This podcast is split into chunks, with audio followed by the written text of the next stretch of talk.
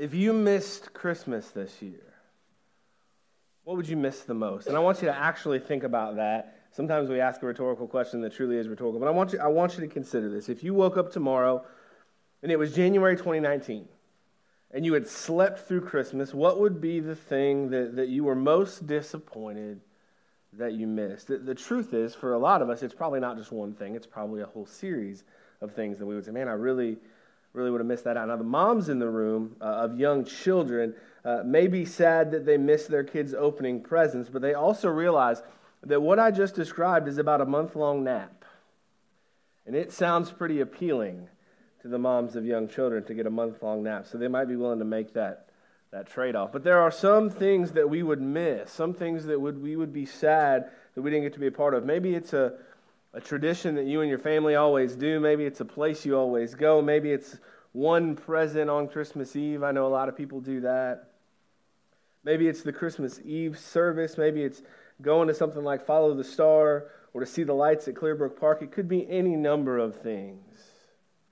I remember one year in, in elementary school, we had a project in school where it was completely based around a Christmas tradition that our family had, and it was supposed to be one of those things that we always did, and the truth was I struggled to come up with anything. We didn't have a lot of uh, a lot of specific traditions, at least that I could think of, that I saw as traditions, and so I exaggerated a little bit. And so I said, well, we always put our stockings up at the same time and in the same order, and I acted like it was this big, like important process. We always did it, everybody went the same. I guess we kind of did that, but it was never something that was was enforced. If I had wanted to go first, I could have. If we had wanted to do it at a different time. But I, I couldn't come up with anything, so I just exaggerated and said that's what we did. If I had thought harder, I would have realized that making the, the Christmas Eve service an important part of Christmas for my family growing up, uh, and through that helping to focus us in the hours before the desire for presents took over, um, that would have probably been a quality tradition I could have focused on. We didn't have a ton of specific, we always go there, we always do that, we always eat that traditions. We just didn't. But eventually we managed to make Pizza Hut a tradition, which was pretty awesome. We um, we realized that Pizza Hut was, and I don't know if this is still the case around here, but where, I, where I'm from it is, um, we realized that they were open after our Christmas Eve service, and that in fact they were one of the only places that was open, and my parents were very involved in the music ministry there at the church, and so they were always very involved In, in the uh, Christmas Eve service. And the truth is, my parents, even if they weren't in that, my dad was always pretty much the last person to leave the building. Um, some of you are elbowing your spouse because you, you stay halfway through late church chatting, and that's okay. But that was my dad, and so Christmas Eve service would end, and everybody else would be gone, and we'd finally leave, and we'd be hungry, and it was not a situation where my mom had time to make a bunch of stuff because we had the service. And we discovered the Pizza Hut was open. And not only did we discover that Pizza Hut was open, they had a buffet. And I tell you, it was. I think it was just good strategy on my parents' part, because a, a stomach full of pizza, we were out like that, you know. You fill up and you're ready for a nap, and so we'd go home and we'd hang our stockings up. Well, you better go to bed. Well, I am pretty tired. And so we would eat pizza and go to sleep. For years we did that. We we probably should have never told anybody, because for the first couple of years it was like nobody else knew about it. There would be three or four other families at the most in Pizza Hut. By the time I graduated high school, it was like the whole church came with us. Because we spilled the beans, they'd say, where are you headed tonight? And we'd say, Pizza Hut. Oh, that sounds like a good idea. The last few years here, we've taken our kids to, to have some Chinese buffet food after Christmas Eve service. That's like taking the whole sleepy food thing to a next level. You fill them up with Chinese food, they go right to sleep. Whatever your traditions are, whatever they look like, whatever it looks like in your family, if you missed Christmas, you would miss those specific things. But what if I told you that we're in danger of missing Christmas, even if we're wide awake, even if we're walking straight through it? I again want to thank Anthony for kicking off our series last week. As a recovering control freak who still has trouble letting go, it's not easy for me to hand off the series opener to somebody else, uh, but I thought he did a great job sharing with us about Herod uh, and how selfishness can cause us to miss the true meaning of Christmas, the real reason we celebrate the birth of our Savior, Jesus Christ. Unfortunately, selfishness is not the only thing that can cause us to miss Christmas. How many of you would say that you are easily distracted? Some of you, me just saying the word distraction, snapped you back because you were distracted by something already. I, I get distracted so easily. It, it's a problem I've always had. If I'm reading a book, sometimes I'll get to the end of a page that I know that I've read and not have a single idea of what I read. My eyes were moving down the page, but my brain was on something else. I've missed a lot more exits and turns driving than I would care to admit because I get distracted by what I'm talking about or by what's on the radio. The worst was when I was a kid, though. My mom would, would send me to clean my room. And hours later, it would be so much worse because I would find a toy or like a box of stuff I hadn't had for a while, and, and I would play instead of clean. Or worse, I would sort. Some of you know what I'm talking about. Sorting usually makes things worse. But I would I would find my baseball cards, or I would find my, my Matchbox cards, and I would I would sort them out instead of cleaning. I'd say, well, I'm sorting them so I can put them away good. Um, and it was never actually the case. I've actually had to start using, I'm using a system in my office now where, where when I need to do something that requires my full attention, like writing a message, I'll, I'll set a timer on my phone for thirty minutes, and I won't answer anything. If my phone rings, it can wait. If somebody comes to the door, they can wait. If I hear a conversation down the hall I think I need to be a part of, it can wait. And for those thirty minutes, I don't let anything distract me. Otherwise, I would never get anything done because I feel like I need to be able to, okay, they want, they have a question, I have to answer it right now. They've got a, a there's a phone call, I have to answer it right now. And what I've found is by giving myself thirty dedicated minutes of uninterrupted work time at a time, obviously I don't write a sermon in thirty minutes, it takes several of those, but what I've found is that when the thirty minutes is up, I tend to keep going. I say, you know what, I can keep going. And if I need a break, I take a five-minute break, and then I go back to it. Uh, sometimes distractions can be so troublesome that we have to take extreme measures in order to deal with them. Now, it's possible that you don't get as easily distracted as I do, but I think on some level it's something we all struggle with. You know, from time to time, you'll see me get distracted up here because I'll see somebody walk in the back door, or I'll see somebody walk in out the way back door, or I'll see a car pull in. Those things catch my attention even from here. And, and you'll see me get distracted. I'm trying to work on that stuff. But what I don't want to happen for us this year is for some is something that I'm guessing has happened to us before around Christmas, that we have allowed distractions to cause us and allow us to miss the true meaning of Christmas, the real reason we celebrate. The problem is this may be one of the most distracting times of the year. Distractions are everywhere. We get so busy. Uh, I know for years we have intentionally cut out some of the things we usually do week to week, especially in our, our children's and our student ministry, and focus on our Sunday mornings so that we don't add something on another day or another time to your schedule. Most of us look at the weekends of December and, and realize we have something on several or several things scheduled for every single one, family gatherings and serving opportunities and shopping. After what was a ridiculously long week, I decided to take my kids shopping yesterday by myself. Two and then one, and I didn't take Finn. So um, that was that was this. But it was just, they really wanted to go, and they'd been troopers in what was a very long week. And I said, you know what, we'll go out shopping. And I felt like a crazy person out there. But we got some stuff done. And you get family gatherings and more family gatherings and neighborhood gatherings and cookie parties, which, by the way, cookie parties are a good thought. I like cookies. You could bring me cookies. Unless your friends can't bake, in which case a cookie exchange is a bad idea. But and the Christmas Eve service and church every Sunday if we can make it, and all those little things that people say, hey, could we stop by, or hey, could you stop by? And things keep coming up, and before you know it, your whole calendar is full. And you feel like you have to do it all. You feel like you can't give up any of it. We do all of that. And both what we've scheduled and our exhaustion from doing those things serve to distract us from Christmas, and we end up trying to survive it instead of embracing it, instead of reveling in the amazing story of the birth of our Savior Jesus Christ. Have you ever gotten to the end of the Christmas season and felt like it was a whirlwind that just flew by, that you looked back and said, I, I, what happened? You were probably pretty distracted. And I'm afraid that for a lot of us, we don't give up the parties, we don't skip the school plays or the family gatherings, but when something has to give, and eventually something has to give, we end up bumping Jesus from our celebration, not intentionally, but it happens. We don't always leave room in our Christmas celebration for Jesus. In the story of Jesus' birth, the innkeeper ends up being a little bit of a bad guy or a scapegoat, which is particularly interesting because he's not actually a character specifically mentioned in the story. The innkeeper is someone that we have assumed over time. We've painted him into pictures, and we've written songs about him and made him an important, made him an important character in most Christmas plays. But I want you to read with me Luke's account of the birth of Jesus in Luke chapter two. At that time, the Roman Emperor Augustus decreed that a census should be taken throughout the Roman Empire. This was the first census taken when Quirinius was governor of Syria. All returned to their own ancestral towns to register for this census. And because Joseph was a descendant of King David, he had to go to Bethlehem in Judea, David's ancient home. He traveled there from the village of Nazareth in Galilee. He took with him Mary, to whom he was engaged, who was now expecting a child.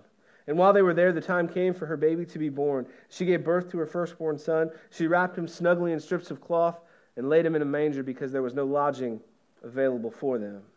Now that passage in a variety of, of translations has led us to believe that Mary and Joseph barely made it to town in time for Jesus to be born, and that they, they looked everywhere for a place to stay, and even the local inn couldn't take them, to the point that they had to stay in a stable or a barn where Jesus was born among the animals. And there are some small differences in, transla- in different translations about the lodging itself. In the New International Version, verses six and seven say this: "While they were there, the time came for the baby to be born, and she gave birth to her firstborn, a son. She wrapped him in cloths and placed him in a manger because there was no guest room available for them." And then the King James actually says it this way: "And so it was that while they were there, the days were accomplished that she should be delivered. And she brought forth her firstborn son and wrapped him in swaddling clothes and laid him in a manger because there was no room for them in the inn." Now that's where we get the inn.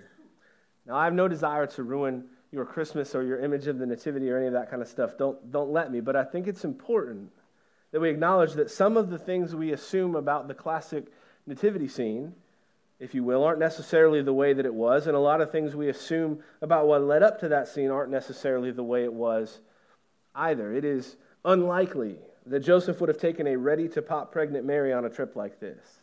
Uh, Luke's account says it this way in the K J V we just read: "While they were there, the days were accomplished that she should be delivered." We don't know how long they were there, but it, but it was probably for at least several days, if not longer. It probably wasn't quite what a lot of us had pictured, where they, they ride into town and she's already, you know, ready to give birth. It's also unlikely that the inn described was what we think of either. They didn't leave the light on for them at Motel six, nor did they wake up feeling smarter because they stayed at a Holiday Inn Express last night. In fact, it's likely that the term that the New International Version uses, guest room, is the most accurate. Remember, Joseph was returning to his hometown, and despite the fact that it was his ancestral hometown, that means that his family was also coming back. It's also possible he would have still had family living in the town, and it's unlikely that any family member would have been turned away from staying in a family home, but instead allowed to stay in a lower level of the house, a place that often housed the animals in ancient Israel. In fact, the Greek word used here that is often translated to inn, as it is in the K J V, is the word katamula, which is a word that is usually translated guest room. In fact, we see it another place in Luke's gospel when Jesus is giving his instructions to his disciples about preparing for what we now call the Last Supper. Here's what he says in Luke chapter twenty-two, verse eleven. "Say to the owner," the teacher asks, "where is the guest room where I can eat the Passover meal with my disciples?" That's the same word that the New Living Translation translates to lodging, and the King James Version translates inn. Mark also uses that same Greek word in the same story in his gospel in chapter fourteen, verse fourteen. It's "At the house he enters, say to the owner," the teacher asks, "where is the guest room where I can eat the Passover meal with my disciples?" And to further show that this probably wasn't a true inn, later in Jesus' life, as we find in Luke's gospel, Jesus tells what we call the, the parable of the Good Samaritan, where a Jewish man is, is beaten and robbed and left to die, and the religious elite walk right past him and do nothing about it, while a Samaritan he himself hated stops and helps. And we read this in Luke chapter ten, beginning of verse thirty-three. "Then a despised Samaritan came along, and when he saw the man, he felt compassion for him. Going over to him, the Samaritan soothed his wounds with olive oil and wine and bandaged them. Then he put the man on his own donkey and took him to an inn, where he took care of him. The next day he handed the innkeeper two silver coins, telling him, 'Take care of this man. If his bill runs higher than this, I'll pay you the next time I'm here.'" You see, that use of inn and innkeeper, when you look at the Greek, the original language, is a completely different word. Pendochion, I think is how you say it, which typically does mean inn. My assumption, in my opinion, is that Luke would not have used two different words in his gospel if he meant the same thing. And so I'm sorry if this is mind-blowing and it's screwing up your idea of the nativity, because I began to study this thought process of looking at the innkeeper and distractions, and, and it kind of blew my mind. I had always pretty much assumed the innkeeper to be part of the story, and so I thought about scrapping the whole message. I thought about saying, you know what, if we're not even sure that there was an innkeeper, if we're not even sure that's close to accurate, is it entirely possible that there is nothing we could learn from this thought process? But I think there is. I think we can learn from this thought process. You see, all returned to their ancestral towns to register because this census was required. And so what I imagine you have here is some government-forced family reunions. Now, some of you would be fine with a family reunion. Some of you have avoided them for years.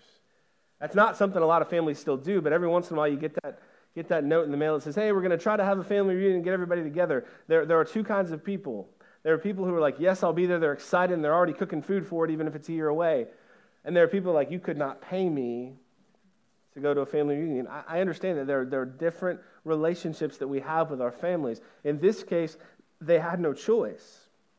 Everyone had to come back to their ancestral towns to register, which means that in Joseph's case, not only is he required to come, but anybody older than him that's still living is required to come, that's related to him in that line, anybody younger than him. There's tons of people coming back. It's not just come back to where you were born, it's come back to where your ancestors were born. These towns, a town like Bethlehem, was no doubt bustling as people came from everywhere back to this hometown. Innkeeper or not, we know that it was a busy place because of the lack of a quality place for Mary and Joseph to stay. We know that nobody saw their arrival as something important, certainly not as important as it truly was. But can we blame people for not noticing? I mean, yes, most knew what the Old Testament said. They knew of a coming Messiah. But can we blame them for not realizing that it would come in this way at this time? I mean, family is coming to stay, and we have to get the house ready, and we have to get enough food and enough beds, and who's sleeping where, and who's arriving when, and on and on. Some of that sounds pretty familiar to a lot of us because we're going through that process right now ourselves, saying, okay, when are the in-laws getting here? Okay, when are my parents getting here? Okay, when's so-and-so coming? Who needs to stay here? Couldn't they just stay at a hotel? I'm sure that it's not that expensive. You know, when we go through that thought process. And it, it becomes a priority. We have to figure that stuff out, right? And it goes high on the list. And I wonder, I wonder even if Mary and Joseph showed up at the door and said, here's why it should matter to you that we're here and that we get a warm and comfortable place to stay. I wonder even if Mary and Joseph said, I am carrying the Messiah, the Savior of the world. I wonder if anyone would have noticed. And so as we read, Mary and Joseph, they settled into their accommodations, and there with little to no fanfare, Jesus was born. He was wrapped in strips of cloth and he was placed in a manger. Luke's account continues, chapter two, verse eight. That night there were shepherds staying in the fields nearby, guarding their flocks of sheep. Suddenly an angel of the Lord appeared among them, and the radiance of the Lord's glory surrounded them. They were terrified. But the angel reassured them, "Don't be afraid," he said. "I bring you good news that will bring great joy to all people. The Savior, yes, the Messiah, the Lord, has been born today in Bethlehem, the city of David. And you will recognize him by this sign. You will find a baby wrapped snugly in strips of cloth, lying in a manger." And I've thought about this before, and I would challenge you to just think through this sometime when you've got some time. I've always thought about, what are some of the places I would want to be able to go back and just be a fly on the wall in when it comes to the, the scriptures? You know, what, what do I want to get a full view of? Because we can read about some of these things, we go, man, if I was there, though, I think I'd really understand. And I've always thought that that hillside that night would be one of those places if, man, if you could be there, hanging out with the shepherds, nothing's really going on, and then this angel appears. Like, it would just be amazing to see. Verse thirteen, suddenly the angel was joined by a vast host of others, the armies of heaven, praising God and saying, "Glory to God in the highest, and peace on earth to those with whom God is pleased." When the angels had returned to heaven, the shepherds said to each other, "Let's go to Bethlehem. Let's see this thing that has happened, which the Lord has told us about." And they hurried to the village and found Mary and Joseph, and there was the baby lying in the manger.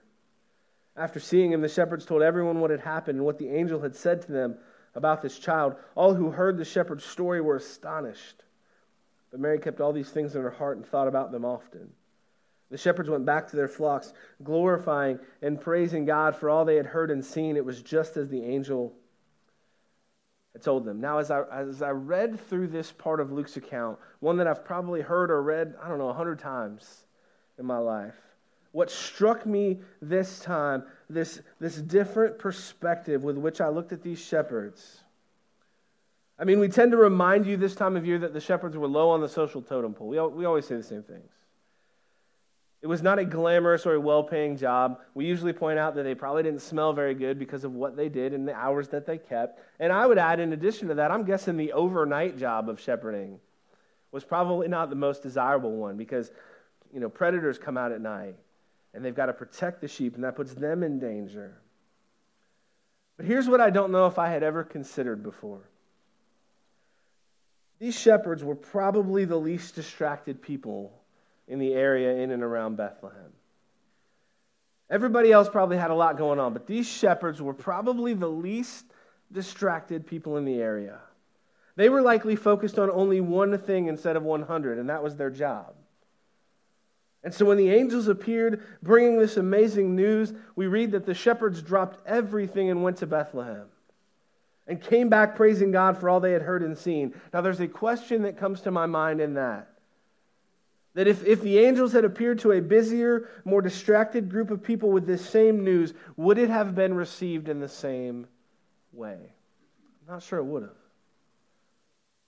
We'd like to think that the angels appearing is, is so impressive and, and this news is so important that it would have gotten anyone's attention, and maybe it would have, but I'm not sure that any group of people, especially busy, distracted ones, would have dropped everything to go and see this newborn Savior. I think a lot of people would have said, let me finish what I'm doing, and then we'll go and see what has happened.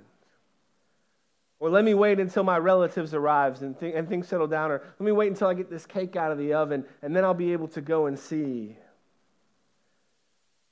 And, and I think that might just be where a lot of us are this and maybe every Christmas, because that Savior declared by the angels in the fields to those shepherds is the same one whose birth we celebrate. And yet for a lot of us, we are so busy and so distracted that we would never even consider dropping everything to worship Him. Yeah, we'll squeeze church into our schedule, but we would never consider dropping everything to worship.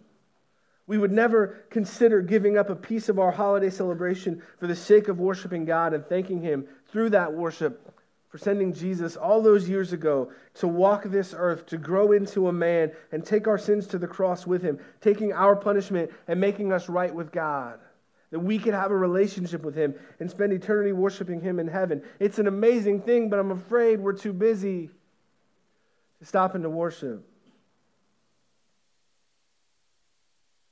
And it flies by.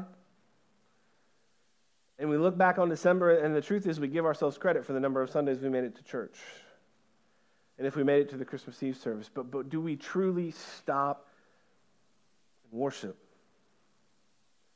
Now, I'm not suggesting we need to give up every non-Jesus-focused part of our Christmas celebration this year. I'm, I'm not saying that at all. If you look next door after dark, you'll see that there's a big Santa Claus on my porch. I love that thing. The, the, the, it's, it was my grandparents' Santa Claus, and I got to keep it. And uh, the light bulb burned out the other day, so I put a brighter one in it. So it's even brighter today. I'm not suggesting that we need to cut all that out of our celebration. But here's what I am suggesting to myself and to you. If at any point you find the non-Jesus portion of your celebration getting in the way of celebrating the birth of the Savior of the world, that's something we need to be conscious of, and it's something we need to deal with. It's something we need to fix. The problem really is if we're that busy and that distracted, and a lot of us will be if we aren't already, it's likely that we won't even realize how messed up our priorities have become. We're too busy to see it. And so here's my challenge to you today is Christmas is only a week and a half away. Yeah, Christmas is only a week and a half away. And if you're already doing a good job with this, keep it up and try to help others do a good job with this. But if you aren't, here's the challenge. Beginning today, we need to be proactive about celebrating Jesus every single day. And, and no, this is not just a thing that should happen at Christmas time, but, but it's important in this busy season that we put some extra focus on it. Jesus is worthy of being celebrated every single day. But in the midst of the busyness and distractions of the season, it is going to take some intentionality. We're going to have to be proactive. And so take time every day on your own or as, as a family or both to stop and to, to talk about Jesus, or to read part of the Christmas story from Scripture, or to look back on some of those Old Testament prophecies that foretold Jesus' birth. Those are really cool. When you go back and you read through those Old Testament Scriptures that so clearly point to Jesus, what you realize is, for generations, these people waited. They believed that a Messiah would come, and they waited, and they waited, and they believed that the Messiah would come, and a generation would pass, and it hadn't happened yet, and they waited, and they waited, and they believed. And it's a reminder of, of, of the generational, but for years and generations they've been waiting. It speaks to the importance of this birth, and yet sometimes we let Christmas pass by without that being the most important thing. Read through those Old Testament scriptures that point to Jesus' birth. Work through an Advent calendar as a family if that's something you have. Pray daily that God would help you focus on the right things.